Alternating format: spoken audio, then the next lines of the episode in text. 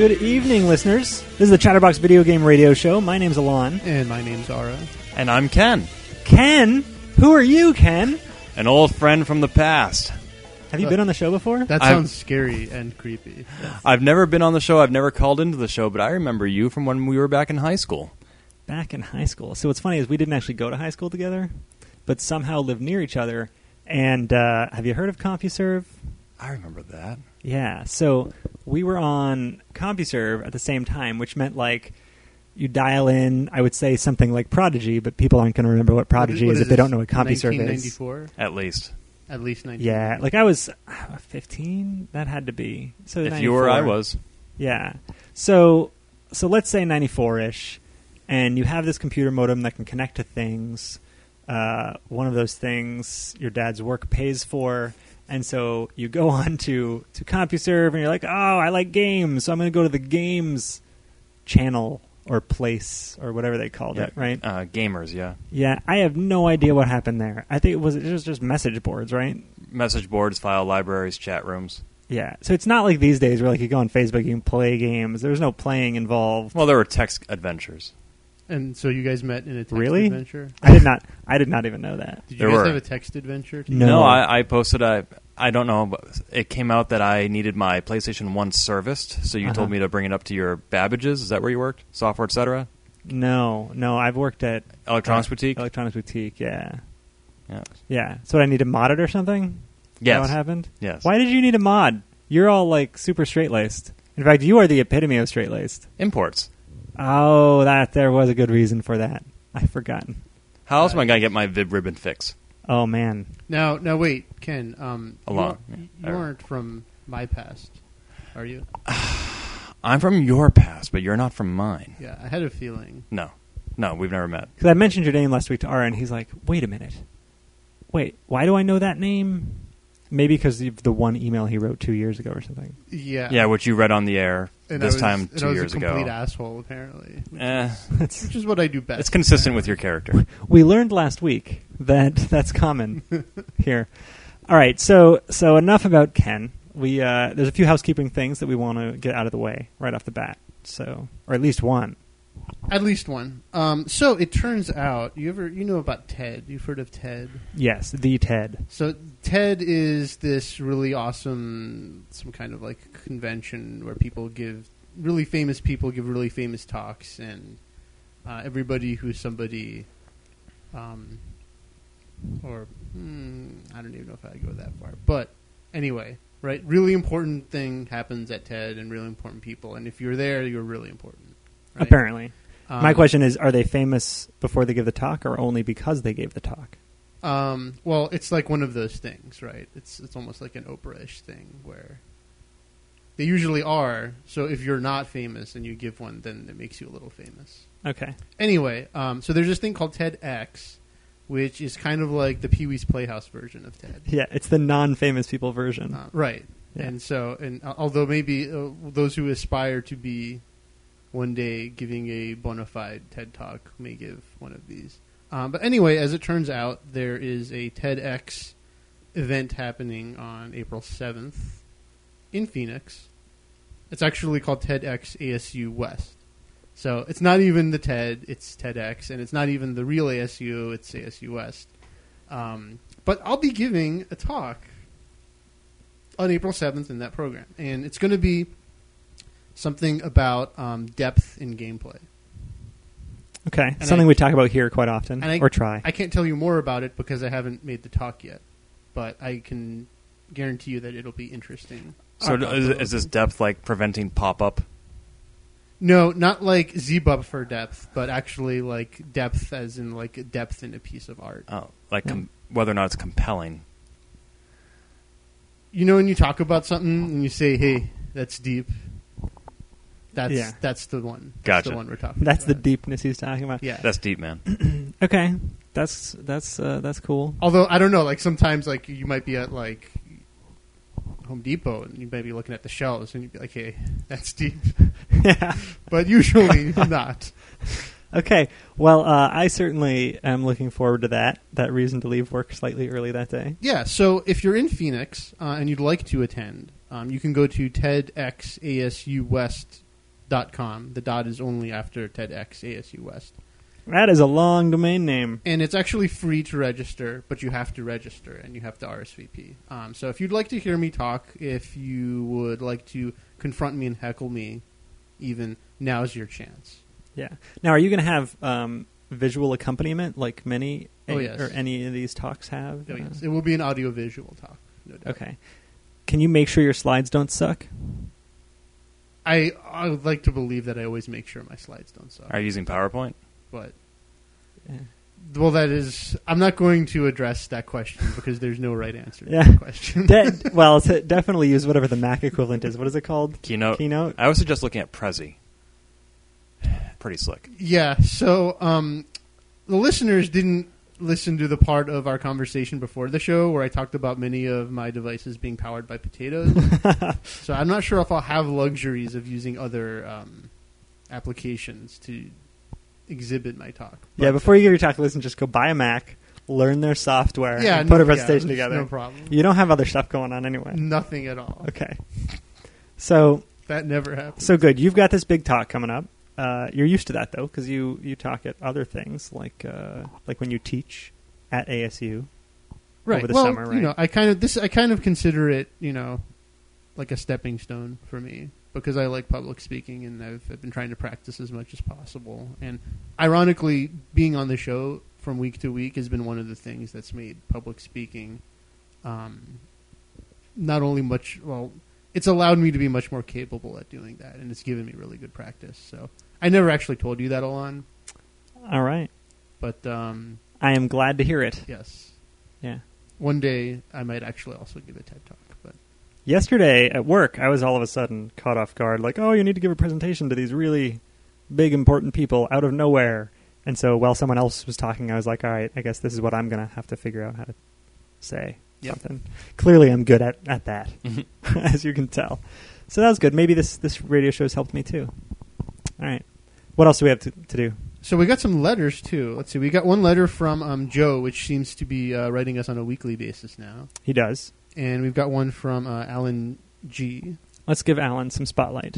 All right. Well, um, Alan, so thank you for your letter, Alan. So he was writing us about the conversation we were having about video game music, right? Um, Which is a conversation we've had on more than one occasion, I should say. Yep. So so there's just a couple things. Uh, I'll, I'll read you guys a couple of choice quotes. Um, so one thing he wanted to share with everyone is a personal favorite of his was the uh, Dead Red Redemption soundtrack, and he says it was perfect in my mind and was a great accompaniment to the on-screen action. Um, I haven't actually played Red Dead, but um, he tells us that apparently they took this that, that Yoshi bongo concept that we were talking about. How when you get on Yoshi in Super Mario World, you hear the bongo accompany you. Yeah, it, it takes the existing music and adds something complementary to it rather than completely changing it. Yeah. So apparently in Red Dead, they they take this to an even further extreme, and um, he thought that that was quite wonderful. What you mean, like when you get on the horse or something? Um, well, he said almost every action in the game triggered a new stem in the music. So I don't know if that's the case or not, but uh, certainly it sounds like they've been taking that to another level. Yeah, it. I mean, I can I can sort of imagine it. I also have not not played Red Dead Redemption or Red Dead Revolver, uh, but yeah, I could picture like you get on the horse and suddenly the cowboy style music kicks in. So a no bit bongos more. then. Probably not That's bongos, too bad. but but yeah, I can I can see that happening. And like when you walk into the bar, you've got your your standard music, but maybe it overlays something some creepiness or something because you know someone could be ready to beat you up or. I, it definitely seems doable in a scenario and, like and in fact, actually, like there's been we didn't cover this last time, but there's been a lot of games who are tr- that are trying to um, you know do this dynamic music stuff. Quite quite a few of them, um, and not only like just most recently ones, but like uh, like Jak and Daxter, for example. You know, had a soundtrack that would change in, in tempo and orchestration depending on whether you were engaged with enemies or not. So I, I didn't realize that. yeah, it didn't actually change the music; it just changed the instrumentation. So it got more fast paced and more combat y, you know, dynamically when you got into combat, and then it kind of like settled down afterward when, when you weren't into that stuff. Um, but he also he continues his letter. He said, um, "I also disagree with Ara in that licensed soundtracks can make a player lose something by sacrificing associating certain levels or tracks with the music. I think this is one of those examples where someone takes something we say to as if we think it applies in every scenario all the time when clearly there's exceptions to everything. Yeah, so he's dis- it's so you'll you'll hear in a minute like he's disagreeing with me, but I don't think he really is because his counterpoint actually doesn't address anything that I said. Yeah, well, he brings up Tony Hawk, right? And how the music in Tony Hawk was really suitable and it makes sense, you know, because it's skater music in a skating game. And um, at least that's that's sort You of the can- point he was trying to make. You can associate the music in Tony Hawk very strongly with Tony Hawk, right? So my point to clarify it, maybe it didn't come across well enough, was that in a game, and gosh, I don't even remember what they do in the Tony Hawk games, right? But let's say for They just play music that you could hear on the radio. Yeah, but let, let's say for sake of discussion, the structure was like you had like this soundtrack, and for level, let's say the warehouse level, right? It just played a random track, right? So this is the kind of structure I'm talking about.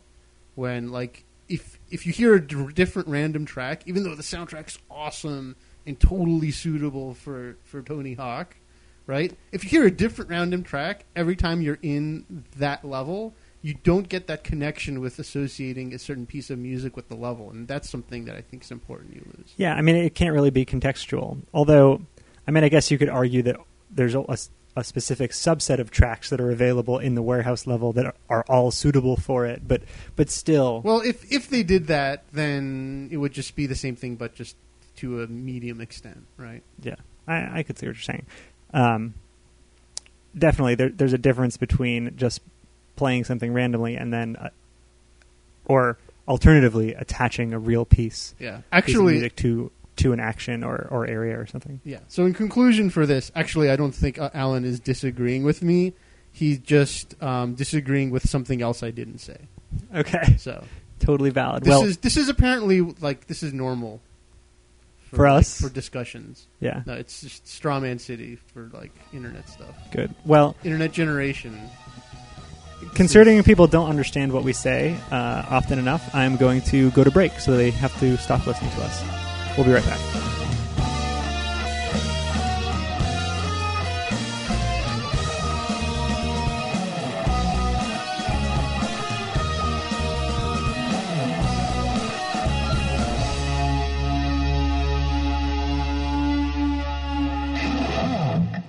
Chatterboxers, how much do you love Amazon.com? Since you're like me, the answer is a lot. And since you love Chatterbox almost as much, here's what I want you to do. Next time you get a new game, a pair of socks, downloadable MP3, anything really, go to helpchatterbox.com. It takes you to Amazon, but when you buy something, we get a piece of the action. That's good for us, and Amazon feels good because you didn't buy it from GameStop. Helpchatterbox.com. Remember it. Bookmark it. Tattoo it backwards on your forehead. And yes, all I'm asking you to do is buy stuff you are already going to buy. Just do it at helpchatterbox.com.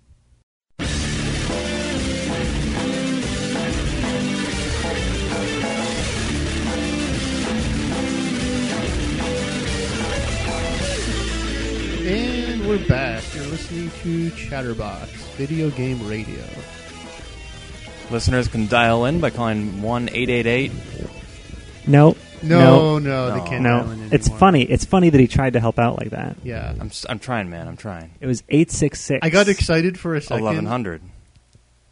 Yeah, well, there's Whatever. there's lots of numbers in thinking there. that we'd received phone calls and that we were actually at a radio studio, but no. If only I'd Yeah. been here a month earlier. No, no, but we don't do the call-ins anymore. We're, I guess we should consider that. Like we could start doing Skype. We could. There's all sorts of things we could do. You know, Google Hangout. Um, there's options. We can get in the all games thing and stream stuff. It's cr- anyway.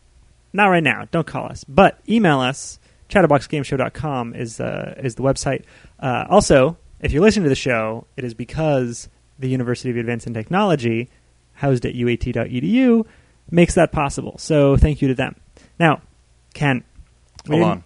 We didn't quite introduce you earlier. You uh, you have your own podcast. I do. It's a monthly podcast called Open Apple, and it's all about the Apple II computer. specifically about the Apple. II. The Apple II, sir. The Apple IIe, the 2C, 2GS. So there's uh, 2GS. I'm glad you said that. We're all over I it. I was going to ask. Oh, yeah. You know, 2GS. Yeah. That was that was actually that was my second computer, the 2GS. Really? Yeah, that's the 16-bit one. That's the good stuff. Yeah. so there's probably a lot of content that comes up on uh, on a weekly basis. Uh, on a monthly po- basis, yeah. Yeah. Yeah. A lot of new content about the Apple II. Oh yeah, yeah. And we used to have a f- fun little audio game where we'd uh, play a clip from an old Apple II game, see if you could name the game, give away Okay. prizes and everything. So we, you've managed to find other people interested in participating in this podcast. Yeah, I got a co-host out in Denver, and Wow. uh, the Apple II community actually has its own annual convention in Kansas City and a quarterly magazine. All right. I It's- wonder if you can rate the the size or maybe style of a community based on where their annual convention is held. Right? Kansas City, I think you might be able to. mm, I don't know. how Kansas big City could How big are we talking about? 200 people? Oh, at least a quarter of that. Okay. At least 50 people come out for the Apple II convention annually. I think I to think you Kansas have City. to factor in like what the city's known for. But what's funny, there's two Kansas cities very, very close to each other, so there's probably a lot of confusion. It's the same city, just with the state line down the middle. But it is, well, okay. it feels like two different cities. Yes, if, you've you ask ever the been. residents, it's two very different cities. yeah. Um, They're adamant about that. Like if there was a ribs convention there, that that, that would would be that big. would make sense to me. That'd be the place for that. Ribs and uh, jazz. Yeah. yeah. Yeah. So okay, so you do a podcast on the Apple II, which I, I assume means you're devoted Are to they the Apple II. are they making new software for the 2GS? Software and hardware. for the 2GS? Yes, sir. We have we have an Oh my Ethernet card. gosh. We can put our 2GS on the internet. Wait a minute. It's Wait- wild. What? Wait a minute. Yes, sir. They are making hardware. Is that because Woz put in the old connection stuff, and you can connect a bunch of junk to your Apple II? Yes, there are the seven expansion slots in the Apple II. We got Ethernet cards. We have VGA cards. It's awesome. That's Man. incredible. Uh, compact flash, USB. now I remember I gotta I gotta say something real quick. Please do. I remember when I had my 2GS, I got like this special, like crazy, insane demo. Okay, this graphics demo, and it was like, if I remember correctly, right, it was like, it was just, it would because I I don't think the 2GS could normally like display like more than like I don't know like what like 256 colors on the screen. Sounds about right. So this demo was like, okay, this demo showed pictures. All it would do was display like three pictures, and they were four thousand ninety six colors at once, and it was like um, some kind of incredible thing that now that I'm recounting, it sounds really lame today. Well, there was this whole then. there was this whole demo scene back in the '80s, Oh, where- I- and it's, it's still kind of alive. There's a That was like my major form of entertainment for me. It was just just to watch and pretend to play the demos because you hardly could play anything. then you should check out the documentary "The Art of the Algorithm," which is all about the demo scene. They're going to be playing it at PAX East next Very month. interesting. I have yet to actually bother going to PAX East, but I've heard that they totally stole the idea that I gave to them a long time ago. There will be uh, a session. The schedule just came out last week for what's going to be occurring at PAX East, and one of the sessions is how to build your own arcade joystick, and it's being offered not by you. I'm so mad about that. I should write an angry text or email to Rob and be like, "What's up, Rob? That was my idea." There could there could also be an opportunity to um, turn the session into something completely different. I will be there picketing. For the for the record, he may very well have had that idea before I came to him with it, and then just continued along. But I certainly I proposed that to him. For example, A- the a session few years ago. should could turn into like how to clear a room of 200 people in five seconds. I've done that before in my second Family Feud event at PAX. People were not happy with that one. I know we need the Chatterbox Treasure Box at PAX East. I mean, that's your home region anyway. yeah, that's Come not home, happening. Alon. How far is PAX East from where you live? Like 20 miles, Nice. dude. Yeah. All right. Hey, I've got another 2GS uh, tidbit. You I want to ask how many Apple this. IIs you own as a result. Just Well, two, Just two. Well, that's Well- disappointing. three if you count my dad's. Is it one of them a Okay. 2GS? All three of them are See, this guy knows what he's doing. what is the GS? I mean, how does graphics and sound. It's 16-bit compared to the 8-bit 2E, 2C, 2 Plus. It's it was like it's like it's like the it's like the Bentley of Apple. that? I didn't realize they they released so many different versions of the Apple II. The Apple IIe was the most popular. It was on the market for about 11 years. It was the last Apple II they made up until November of '93, Eleven years it was being made. uh, roughly. Yeah. Wow. Yes. Can you imagine that happening today? Using the same Macintosh for 11 years. Using the same anything for eleven years. Cell phones. Wives. using the same cell phone for Yeah. more than a year. But I was the Apple II was my primary computer back in high school when I met you. When I started writing a weekly newspaper column all about video games, which is what got me to E3, which is where I think I last saw you. Probably It's been a while. E3. Seriously, Yeah, but I I, got. do, I do not actually remember meeting you anywhere. So oh, I was at some Nintendo session. I walked by you and I did a double take. I'm like, wait, that's Alon. yeah, Yeah, but uh, I when the uh, print industry started being replaced by the online industry, I got out of gaming, and I work for Computerworld magazine now. But uh, I still do a little bit of gaming journalism, like GameFest, which is coming up this week at the Smithsonian in Washington D.C. you're going there. I am. It's the kickoff of the Art of the Video Game exhibit, and they're going to have a keynote by Nolan Bushnell, the founder of Atari and Chuck E. Cheese, both of which went bankrupt, by the way. Yeah. And another. But he did, he did well Oh, prior yes. to that. Okay. and they have a remote session by Hideo Kojima of Metal Gear Solid fame. Yeah. And they're going to have live performances by one of your former guests from Chatterbox, uh, Seth and Michelle Sternberger of 8 Bit Weapon, the chiptune group. We we did have them on once. So, uh, are you going to be able to to watch any of these sessions uh, remotely? Could all, any of our listeners actually pay attention to the stuff, or do you have to be there? I haven't heard about any sort of a live streaming feed from GameFest, but the exhibit will be going on for months and months. It's just the this first weekend that's the actual like gala. Okay. It'd be interesting. They should stream that through Xbox or whatever, Xbox Live. They should. Okay. Anyway, we have avoided uh, a lot of gaming discussion this episode. You, so you ready for this? Yes. Watch this. So, um, you remember um, there was like this uh, on the 2GS.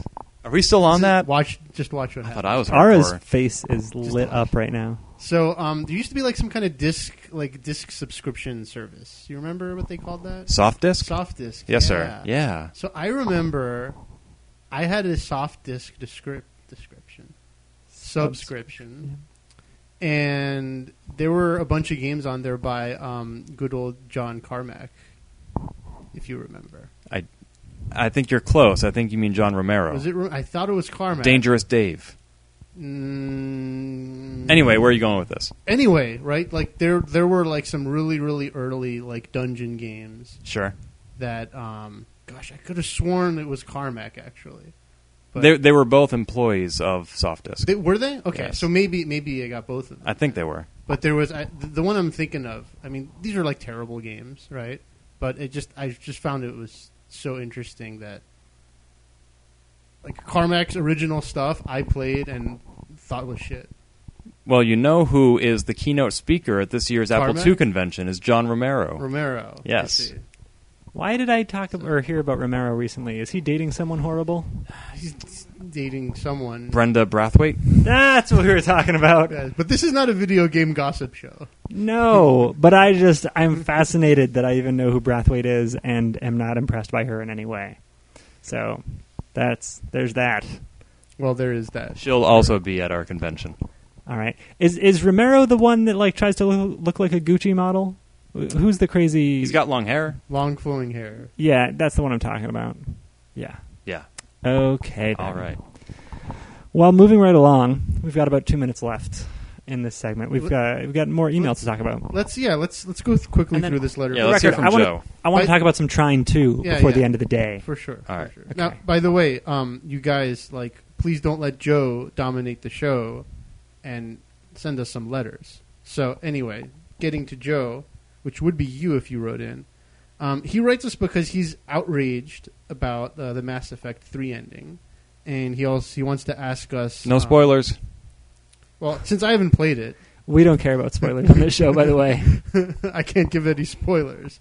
Um, but apparently, there's this huge fan outrage about the Mass Effect 3 ending. Um, I did read a few articles about it, and there seems to be some division about what's so outrageous. Like, some people just don't like the way the game ended.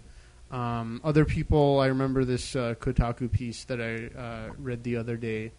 Um, where the guy was saying, "Well, it's not like the content of the ending that like makes it really effed up. It's the fact that like they basically changed the rules on you about wh- how some of the the dialogue systems work, and you basically you end up either depending on what you've done previously, like you either have to make a choice in the game where uh, like the second option is game over and you don't realize it until after the fact, which is always lame. Or there's like you've been playing this entire game a certain way, like role playing as a certain personality, and the the choices that you are given at the end are apparently sufficiently ambiguous that like they don't like you don't get any sense of what the result would be based on what choices you're confronted with, which is also I think always a bad thing in games. Especially if the game focuses a lot on having conversations right and dialogue trees. Right. So so it's it's kind of funny, Joe. I don't know why you're asking us this because you're asking us uh, whether we feel like gamers have a right to be angry with how a story in a game ends. Let me ask you, are, are you about to express an opinion, provide a conclusion, or a thought? Yes. Good. Hold on to it, and we'll talk about it when we get back. Good we'll be right back.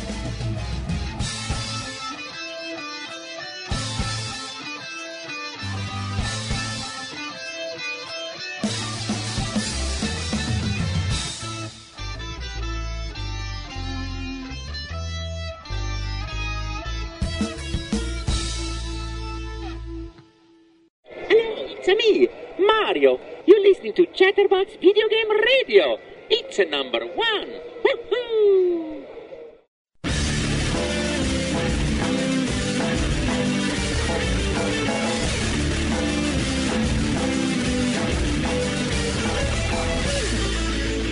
All right, and we're back. And in the time that we were gone, Ken told me how much he appreciates our discipline in keeping the show uh, in a format similar to that of an actual radio station like we used to be.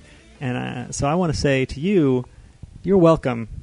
I'm glad that I'm able to make your day, My week. your week, uh, with our program and keeping it approximately 45 minutes. Although last week not so much, went very long, but but that's all right. Anyway, uh, we wanted to talk about Joe's letter, or we wanted you you to conclude your amazing, insightful thoughts about whatever he wrote about. You are far too kind, Milan. Um, okay, so here's what Joe is saying. He's saying generally I have no problem accepting a story's end, be it good or bad. I feel so jaded towards it because I was told for the last five years how much my choices matter, only to find out they don't. I think that's what has me more angry than anything. And he's that would piss us- me off. That would piss Is me that off what they're complaining about? Well, that's that. That is one of the complaints. Um, like I like we just said. Like another one is just the content of the ending. Some people didn't like. Right. It's either that or you know the fact that they don't like how they can't actually choose how the game ends. Um, and I don't even know Joe why you're asking us if gamers have a right to be angry with how a story of the game ends. I mean, if you don't have the right to be disappointed or unsatisfied with the content of something, what do you have the right to do? Well, you oftentimes tell people about how they don't have a right for this or that. Uh, maybe that's where he's going with it. Uh, well, maybe, but I mean, clearly, you know, I mean, this is this is subjective content in you know a product. It just happens to be a video game. Yeah, it can be good. It can be bad. You So they do it. make a really big deal about the fact that your decisions matter, so much so that they carry on from one game to the next, right? So if you have a party member that was you allowed to die in the first game, and like he doesn't get carried to the next game, stuff like that. I believe that's how involved it gets. Right. Um, and apparently, they throw it all out the window at the end of this game. That's interesting. And I can I can see how people You should um, forward me that email, and I will send it to my friend who is involved in Mass Effect Three and see what he has to say about it. for sure. I'm sure it'll be the first time he's ever heard anything of that. No, I'll just be like, listen, hey, what happened with this? I did not, I did not know about this. Of course, he doesn't work in the development. Well, I'll tell it, you. but- I'll tell you. You know, I'll tell you one thing that I don't think people um, should be have a legitimate complaint about. Hemorrhoids. No, All right, Something I'm just stab in the dark here. close, very close. Um, it's this whole DLC garbage about people not people who feel that if something's offered as DLC, um, depending on how it's offered, it's somehow legitimate, a legitimate thing to sell or not.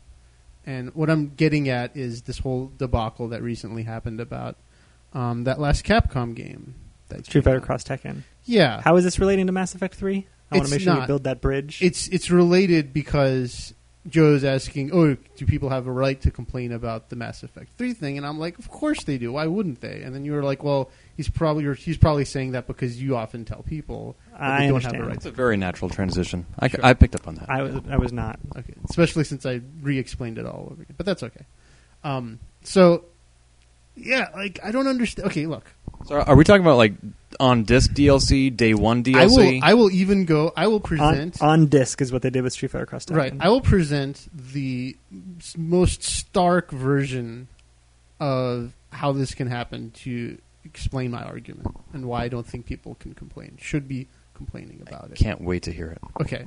So here's the thing, okay? The thing that irks people who buy games off the most with regards to DLC, I believe, is the fact that, okay, well, they buy a game, right? And then there's DLC that they can buy on the first day.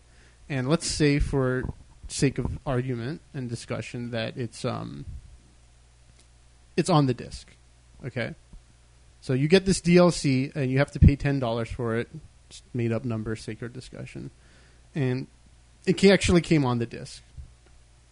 And so people feel slighted. They're like, "I bought this product. I'm. It's actually, actually have it. Um, you are now making me pay ten dollars to basically unlock it." I can see how somebody could get annoyed, right? But here's the thing, right? Here's one reason why I don't think that there's nothing, there's anything wrong with this, and I, and I don't even think that there's anything um, deceptive or immoral or any of those bad things about it is that when when they sell you something, right? Like when you when you look at a retail game, they'll say, "Here's what comes with the game." Right, you're getting ABCD for fifty bucks or whatever, right? Oh, and if you want to get this other thing, it's twenty bucks or ten bucks or five bucks or whatever. That's the DLC, right? So I feel like it's completely within a corporation's right and purview to say, okay, um, this is this much and this is that much, and it shouldn't matter how it's delivered, right? Because as long as they're being straightforward with what service you're getting, what product you're getting for how much, right? Like this isn't one of those situations where it's like, oh, you know, if you know in this in this fighting game, like there's 15 characters and it says on the back of the box you get 15 characters, but actually you get 12 and you have to pay for two more. That I, that I don't think is right, but if they're saying you're going to get 15 characters and you get them, and then you can unlock two more by paying money, um, who cares what the delivery method is? But Why I don't. does it matter? I don't think the packaging on the games is that detailed. I don't think it says 12 characters included with the purchase of this game. I think what people expect is that they're buying the disc in the box, and what they're getting instead is 80% of what's on the disc. I think they're complaining about the fact that the developers, like in, back in the day, you would build the game and you would release the game, and that would be it. You want more content, you buy the sequel. And they think these guys put in the work, they made the game, they were ready to ship, and so whatever they were able to produce at this point is what we get. Like, why, if they were able to put it together in whatever budget they had, right. and they put it on the disc, why can I not get access to it? Why make me pay more? What you're doing is basically just saying instead of the standard sixty dollars for this game, we're now charging you whatever it I, I seventy or seventy five the or eighty. right? It's I, of getting slighted in that way, but it's like it's really, really like here. Here's the rub, right? Um, it's not like you're buying a tub of ice cream, right? And you can't access the last twenty percent, right? It's the the value and the cost of like what material gets put in a game is. Um, now you're cracking me up. Now I'm gonna lose my train of thought. What, what do we do? It's he's he's just looking at me funny. Go, no, go on. This is fascinating. I'm riveted. Ice cream. Okay. Yes, you were saying. Right, it's not yeah. like ice cream. We're Uh-huh. I get ate stuck on I the- ate some ice cream last night. Mm. like it's Rocky Road. it's so it's it's I will say it's virtually impossible to like to measure the value of X amount of content. You know, so if you get X amount of more content, right? Let's let's for sake of this part of the discussion, right? Like let's assume that it's um, gosh, Okay, dude. I used to Okay, work. I, I worked. here. I worked at Blockbuster, and a parent and his little kid came in, and they were looking for a Nintendo 64 game to rent. Okay. And the kid said, "Dad, I want to get Clay Fighter 63 and a third. And the dad said, no, because we have a Nintendo 64 and I want all 64. And you're missing two thirds with that game. Really, did that happen? Yes, I swear to God. See, I but mean, I, but I can, come on, clearly that guy had to be joking. No, he was just that technically illiterate. Uh, I can understand how it feels like you're getting less, but I, I suppose my point is that it's the amount that you're getting for the amount that you're paying is arbitrary in the first place. Agreed. And so, what's happening now that's unpalatable to consumers, and I can understand the unpalatability, um, is the fact that they're arbitrarily chopping up what y- the, the, the consumer thinks they might be getting and selling the pieces separately. And it's a little bit insenseful because uh, not only are they doing that, but you actually have the part that they're chopping up. They're just not letting you get to it yet. Right? So I can understand the annoyance, right? But there's nothing there's nothing like illegal about that, right? There's nothing I think immoral I don't think about any of us are claiming that. No, certainly not. No, but I mean, with, if you look at the way people are complaining, you would think that somebody killed someone else's grandmother in order to achieve such a thing. Yeah, well, the, I'll tell you what. The benefit here is that uh, companies have given credence to the voices of, of people on the internet to such a degree that now they'll probably just allow the DLC to go out for That's- free. that's so now thing. I end up getting stuff that uh, I wouldn't have gotten otherwise for It's- free because they put it on the disc and made the controversy for themselves. It's crazy. I just saw this thing today where it was, um, was it like the new like Mass Effect DLC or something, where there was actually like a public announcement where the company was like, "Okay, guys, this is like this is like 600 megabytes worth of content."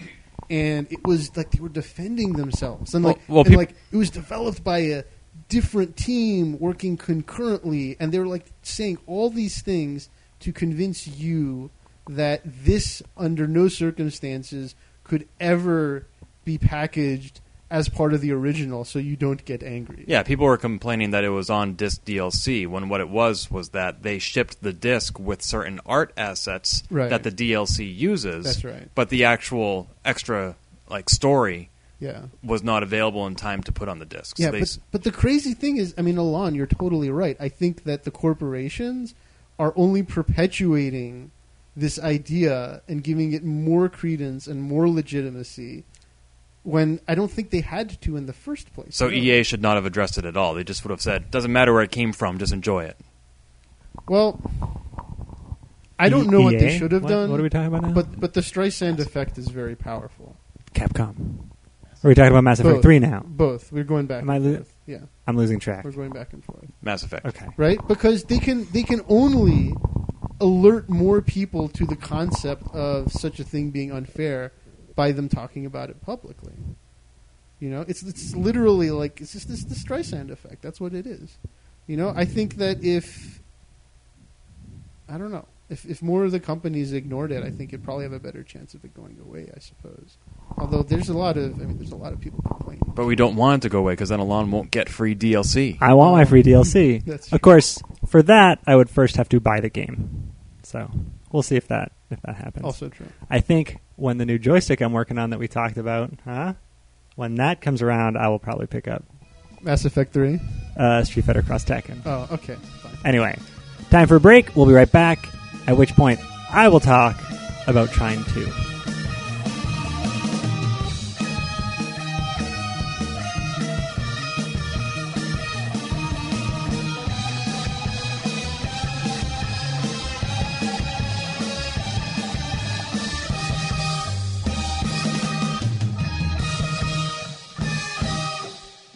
Else are you going to find a Master of Science program in technology that creates thinkers who understand how business works and how to apply the technology? Where else are you going to discover a graduate degree in technology that is customized to meet your objectives? Where else in the Valley, on campus or online, can you study at the only private university that gives you the opportunity to focus in specialized areas like network security, artificial life programming, and game studies, as well as technology management? Where else? Where else but the University of Advancing Technology? UAT's graduate technology program is accelerated. It combines business with technology. It offers the flexibility to adapt quickly to changes that come in high tech fields. Feed your brain, lead, manage. You won't find this innovative environment anywhere else. UAT, the select private university where you'll be fully immersed in technology. The experience is unrivaled.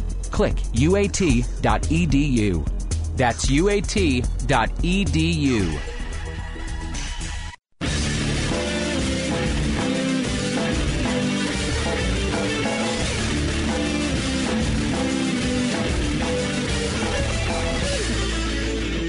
And we're back. You're listening to Chatterbox Video Game Radio.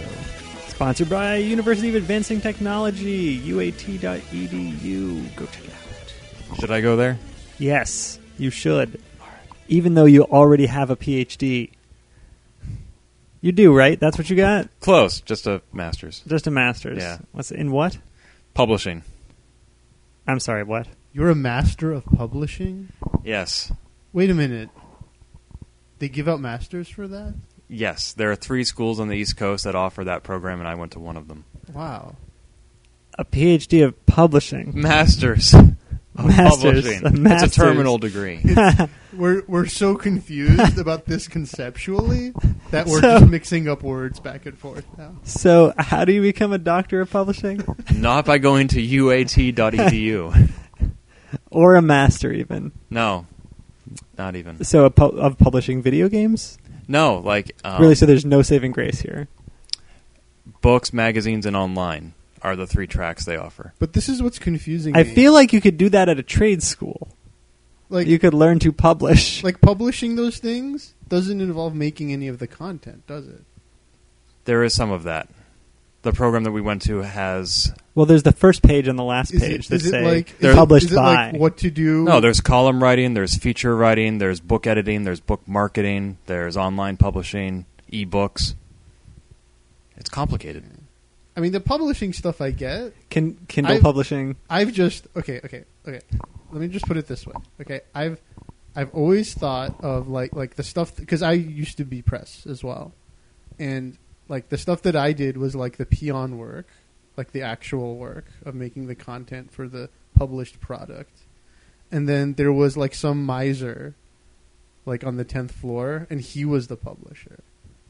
So are so you have the masters in being the all powerful The annoying guy upstairs. miser. No, no, no, No, no, no. this is not a master's of having the title of publisher. This is a master's of the entire publishing industry, which can include editorial. Oh, okay. Now it's making a little sense.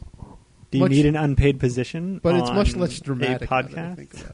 Think about it. No. Do I need one? Yes. I already have my own unpaid t- position on my own podcast. nice. Thanks. What we didn't say is that uh, you're listening to us on podcast thanks to Ken. One day, probably seven years ago, I get an email. It's like, "Hey, you heard about this Apple thing called iTunes? I totally put your show on there." He was Awesome. He was responsible. Yeah, because we just there was no podcast. We just you know would record the show and put it online to download somewhere. But now turned it into a fancy XML and uh, and it's podcast through iTunes. I did not go through that process. I still do not know how to do that to this day. But we have been on iTunes for like seven years, and that's thanks thanks to Ken, who I talk to about as frequently as I speak to my mother, which is to say infrequently. Because you wouldn't be learning it from me, that's for sure. And someday this show may frustrate me so much I may need to do your WordPress redesign as well. Oh man, I'm totally I'm gonna do that one day. Them fighting Mhm. words. Yeah, sure. Gonna do that. Uh huh. I'm, Definitely. Yep. I'm, I'm even, I'm almost as upset as Ken is now. All right, so Alon, have you played any good games lately? so I played Trine two this weekend. Amazing. I said I said to myself, I want to sit and play a game. Uh, actually, I said to my friend in a text message, "Do you want to come over for donuts and games?" And uh, and so he got the donuts. I uh, I figured out what game we were going to play, and that was Trine Two. That's a good trick. I should try that Yeah. sometime. By the way, side story: the way I found the game that I wanted to play was going to Metacritic and just looking at the top scores and finding the first game that I was interested in playing uh, down down the list. And what was funny to me was that Mass Effect Three was on there, and I hadn't heard about this upset, you know, group of people didn't like the ending or whatever. Um, Mass Effect 3 highly rated is 93 or something like that on Metacritic, but then the user rating is miserable. It's like a 3 something. And a lot of the top games actually are that way, where it's rated very, very highly, and the user rating is very low, which is obviously some sort of abuse scenario. Um, You think it's only abuse scenarios? It can't be legitimate. to have that level of disparity in a game that is critically acclaimed, because all I'm hearing about is how awesome Mass Effect 3 is, yes. But what if I mean, what if everybody was leg- who put that score in, the three, is legitimately upset? That, I, I don't know, but I would argue that the ending doesn't make the game. Or does it? Someone else might Maybe. disagree, especially Maybe. because it's such a narrative style game. Sure. Uh, anyway, I just took note of that, and it was interesting. But then saw Trine 2 listed there and confirmed that it's for Xbox Live, even though the first one was not on Xbox Live. Uh, so, or Xbox Live Arcade. so I downloaded that, which is crazy because I don't usually buy games uh, online, digital download, whatever. But I paid a good fifteen dollars. I went through the same BS of me having 360 points and not being able to buy enough points to buy the game, so I had to buy extra. I'm impressed, Lon. Yep. Yep. I'm very impressed. So then I go to play this game, and you have played at least the demo of the first Trine. Is that right? Yeah, actually, I one thing I'm really curious about is, and I don't even I don't even know if you remember that the first Trine did this, but in the new one, is there any um, narration over you like playing through the action of the game? What you mean, like Bastion? See, that's funny, like Bastion, because a lot of people think that Bastion originated that sort of thing, but that was in Trine One in the beginning. No, but Bastion, like it, it, it does it in a different way. It's like It does it does it in a slightly different it way. It seems actually reactionary to what you're doing. Yes, but if you go back, and, and it is right. But if you go back and play the first Trine, um, you may be surprised at how much they've developed that sort of thing. Well, Trine 2 does not do that. There's plenty of narration in the game. Most of it's between levels as you're on the loading screen Not and they read the playing. story.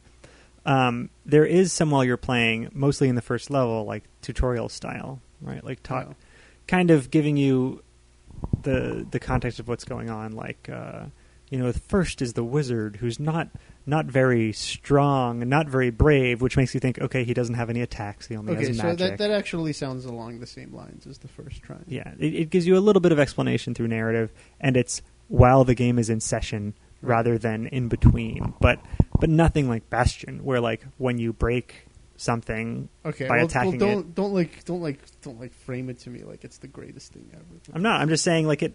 It's not like Bastion at all. It simply has a voiceover. Well, it is in the sense that it's narration concurrent with gameplay. Yeah. But I don't, I don't want us to dwell on this, so keep Yeah. going. anyway, so instead of just playing the demo like we did in the original, uh, just sort of fooled around for a few minutes. I Actually, got got to get a feel for the whole game.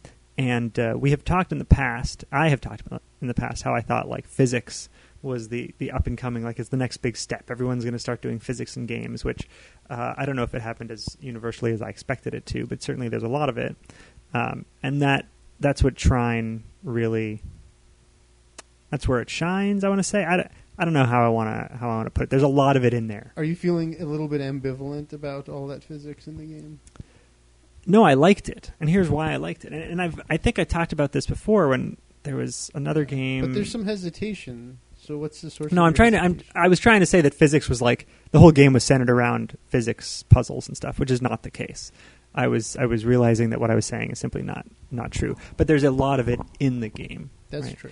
um, and and so that was nice. And what I like, the, the situation that creates is that you are playing the game and you have you know whatever your goal is. Usually, it's you know simply get across or get somewhere which you can't get to because like you have to perform some puzzle that makes a plant appear or or makes a ledge open up that you can jump on or something right?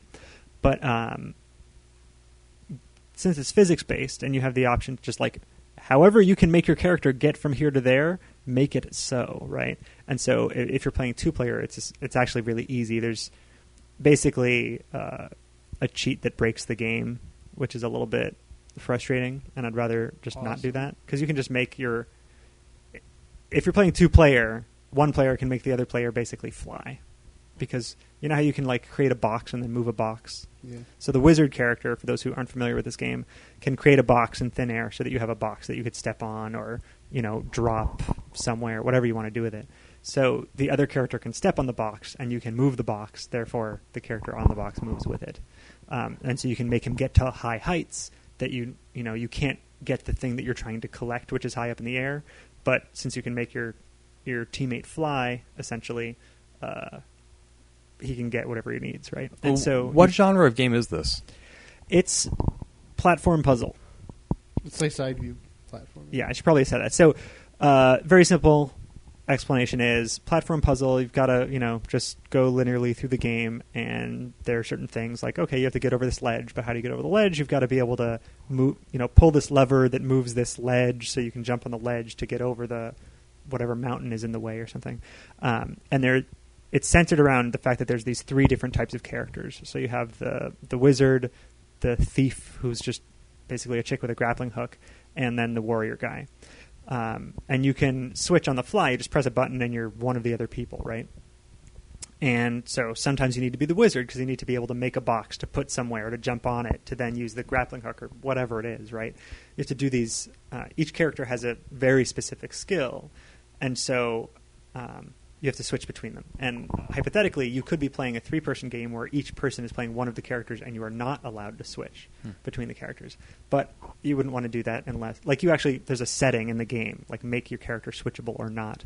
Um, and I would only ever do that if I had three players. With two players, that would not work out because you you're pretty much always going to need access to all of the characters. I think I got one of the. I think I got the original Trine in one of the Humble Indie bundles. I, I think it was involved. Yeah, it's a great game. You should play it. The control, unfortunately, is lacking in a number of areas, and I always say how key control is to the success, success of a game. So that was unfortunate, but sort of pushed through because the rest of the game is, by the way, it's very pretty, which is nice. Have they gotten any better at drawing spikes since the last one? I'm I don't remember the first one Okay. enough to tell you. Well, But it, it- the, the- art was all very very nice. The first one, the spike art was also very very nice, but it was like for every bed of spikes, the drawing of spikes in the bed of spikes was like a like unique painting, almost, and a lot of times like you didn't know you weren't really sure if it was spikes or not because it was always so contextually different in appearance. There's certainly a lot going on, and there were a couple times I hit spikes when I didn't realize I was. yeah, but it wasn't frequent. I, it, not a big deal. Plus, this game basically makes it impossible to die for the most part because there's such frequent checkpoints, which also revive you. well that's great. Let's have spikes and then just not make it matter. That's yeah. cool. Anyway, I what I liked about it, physics based, you can you can solve things in many different ways, and I was finding myself like when I was playing with my partner, oftentimes just skipping past something using the floating cheat. Um, and sort of like feeling bad that I didn't do it the right way. And then I played the whole second half of the game on my own because we just didn't finish it while he was around, and I was forced to to figure them out. Uh, you know how to do it with just one person, and that was that was fun. Or there's like there's little ways you can manipulate how the world works. Um, and get beyond what standard limitations exist. So, like, you can only create one thing unless you upgrade your, your wizard character. You can only create one thing, either the box or the plank. Or well, actually, the plank is an upgrade. But the point is, you can only create one. If you create another box, the first one disappears.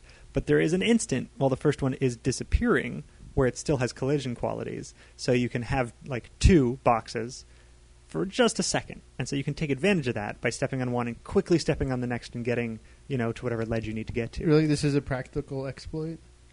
Uh, I don't know that they intended it. Uh, I would. I No, no, would no, think but that's that not they, what I'm asking. It's like you can practically use that. Yeah, Wow. Yeah. You know what? you've got to be really quick about it. I'll make a but- prediction because that sounds pretty game breaking too. I think I think that they just because I've I've had these discussions about exploits, um, you know, in my professional career as well, and there's always a contingent. There's always like actually two contingents, and you can probably guess what they are. There's always like this one group where they're like, "Oh no, this is really important. Like this is not an exploit that you should be able to make, and this is going to totally break the game. We should really fix this." I usually tend to fall into that group, right? But there's usually this other contingent that's like, ah, you know, like just let him do it. Who cares? It's not going to matter that much. Nobody's going to do it. Um, and I kind of get the feeling like maybe the uh, that's that's the conversation they had. They just decided that it just wouldn't matter. Although this, that that stuff, if that was the case, that kind of irks me. But I mean, because do s- think someone had to determine when the collision goes away. Like, is it at the beginning of the animation? of when the box begins to disappear, or is that at the end? So someone made that decision, and they could quite easily have changed it. But I mean, maybe they just said we want the animation to look fluid, and therefore the box has to interact during that time period. Yeah, well, see, that's that's the thing. Like, um, don't don't discount too much the ability uh, for things to be set to work a certain way without their their those things being very very carefully authored. Let me put it that way. Like, it could very well just be the way it is because, uh, I mean, they could have known about it and it could be deliberate, but I don't think that that's the case Um, because otherwise they would have probably let you have more than one in the first place. Well, you you actually can. So you throughout the game you collect these things which act as currency for you to upgrade your characters, and you choose like which one you want to upgrade, and, and one of those is the ability to make more than one box. Oh, that's interesting. Right. So you can create up to four if you upgrade max. Yeah. Right. So, I mean, this is like total speculation, but like if I was a betting man and a guessing man, I would guess that it was more likely than not um, like the reason why the timing on the collision is that way would probably be to support uh, whatever like physical animation is happening there, and because that's usually the way it ends up, yeah. unfortunately. Art art overrules the functionality. Not that art overrules the functionality; it's that it's built for the purpose of art in the first place. Especially depending on like if the, what kinds of tools they have and what their what their development process is like. But more often than not, um, it's built the first time, and whoever's doing it does it just to make it look good, and doesn't think ahead or think that it's more important to make it work good. Um, and then they just things just end up that way, and they leave them that way. Yeah. Well, I like it. I like what it added to the game, um, and it's just it's it's fun to have this interesting thing that you can play around with, and you have to be really quick. It, it becomes an extra challenge. So you like the exploit, in other words. Well, I mean, I could I could more easily have just upgraded my character and not had to worry about it. But it Ah, was it was interesting to me to figure it out without having to upgrade the character. Like, and they make it really easy because you can just you know how you make the decision to buy this thing and then okay you have to collect a whole bunch more stuff you can before you can buy another one. And this one you can just reset and say, all right, give me back all of my choices, start at zero. And so, like every minute, you could be changing the stuff that you bought. So you upgrade one character max, and then you need the other one. Okay, so you upgrade the other one max. That's really That's really game-breaking. but that was a decision. Like they had to to put in the reset function.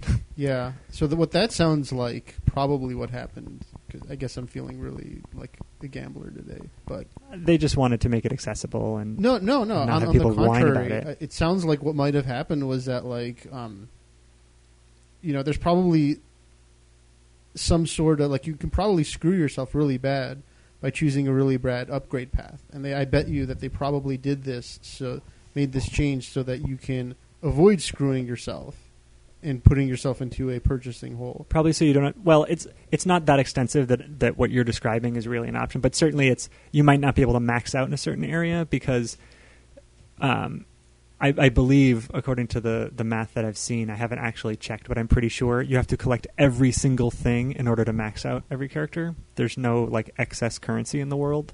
Okay, so there's no actual way to screw yourself by buying the wrong things. No, no, no. There is Be- oh, because the currency is perfectly finite and ex- Oh. exact. Like to max out your characters, you need to get every last one. So it sounds like they gave you that option so that you, in order to avoid that other situation of you basically buying yourself into a corner and not being able to do anything, right? Yeah, it's And- just it's it's not so bad as you're describing because there's not that many options to begin with. But Right. But if it's possible, then that's like a huge Yeah. game breaking bug. it may very well have been something that they added at the end to accommodate that problem. Yeah. But but they also I'll could have put a limitation on it, not allowed you to do it at will as often as you want. Right. But see, like that's the thing, right? Like it takes it would take more design and thinking, and That's true. That's true. that's usually at a premium, especially late in the de- development cycle. Yeah. So that would have taken a lot of design and thinking. It's certainly taking a lot of time from us on the show. Gone long once again, but uh, but I think we'll close the show now. Thank you for listening to my my Trine discussion. Um, it was good. I, I actually recommend people give it a shot. It's, it'll be especially good if you can get three people together to play simultaneously. Local. None of that online crap. Don't do it. You want people in in the living room with you playing games, old school. As long as we all have cell phones that are modern and up to date. Yeah. No, in the same room. Just, you don't need. You don't even need cell phones. Cell phones are overrated. Yeah, we right now could be playing this game. Right now, we could download it, all play together, play it through. It would only take us 10 hours. No well, that's problem. clearly what we have to do for the next Yeah. ten hours. I have no idea how many hours it is, by the way, but it took me like three sittings. So, anyway, thank you, Ken, for coming on. We Thank have you, not sir. mentioned how to get a hold of your podcast, your Apple Two X podcast, Open-apple.net. open-apple.net. Yes, sir. Okay, uh, and that's that's the name of it. The name of the show is Open Apple. Open Apple. Okay, got it. So, wait, open dash like D A S H or just open, the the open hyphen punctuation. Apple. Yes. Open-apple.net if you prefer. Good, good times, and you can get that on the iTunes. Yes, sir. You can subscribe and everything. And you do other things, blogs and the whatnots. Uh, I've I have more blogs than I can count. I do Computerworld, uh, Game Bits, Word Bits, Show Bits. I'm out there. All right, advice to anyone out there: don't hire someone who can't count high enough, as high as the number of blogs that they have. It's dangerous. Yeah, that Yeah. is that is. But thank you so much for having me on the show. I've been listening to the show for all eight years that you've been doing it, and I've been looking forward to the day that I found myself in the area. I really appreciate you letting me come on the show. Thank you. you you are very welcome. And if I find myself in Boston again, I will force myself onto your Apple II show, so I can do nothing but make fun of the fact that I don't know anything about Apple II. The invitation is heartily extended to Ara. And by the way, when you didn't know what system Choplifter originated on on last month's episode, oh my god, I was going nuts. I try. I try and make as many people go nuts as possible. Well done, sir. All right, Mission accomplished. thanks for listening, everyone. ChatterboxGameShow.com is the address. We'll be back next week. Thanks. Guys. You've been listening to Chatterbox Video Game Radio. Tune in next week for more tips and info and the latest and greatest in video gaming. And remember, all your base are belong to us.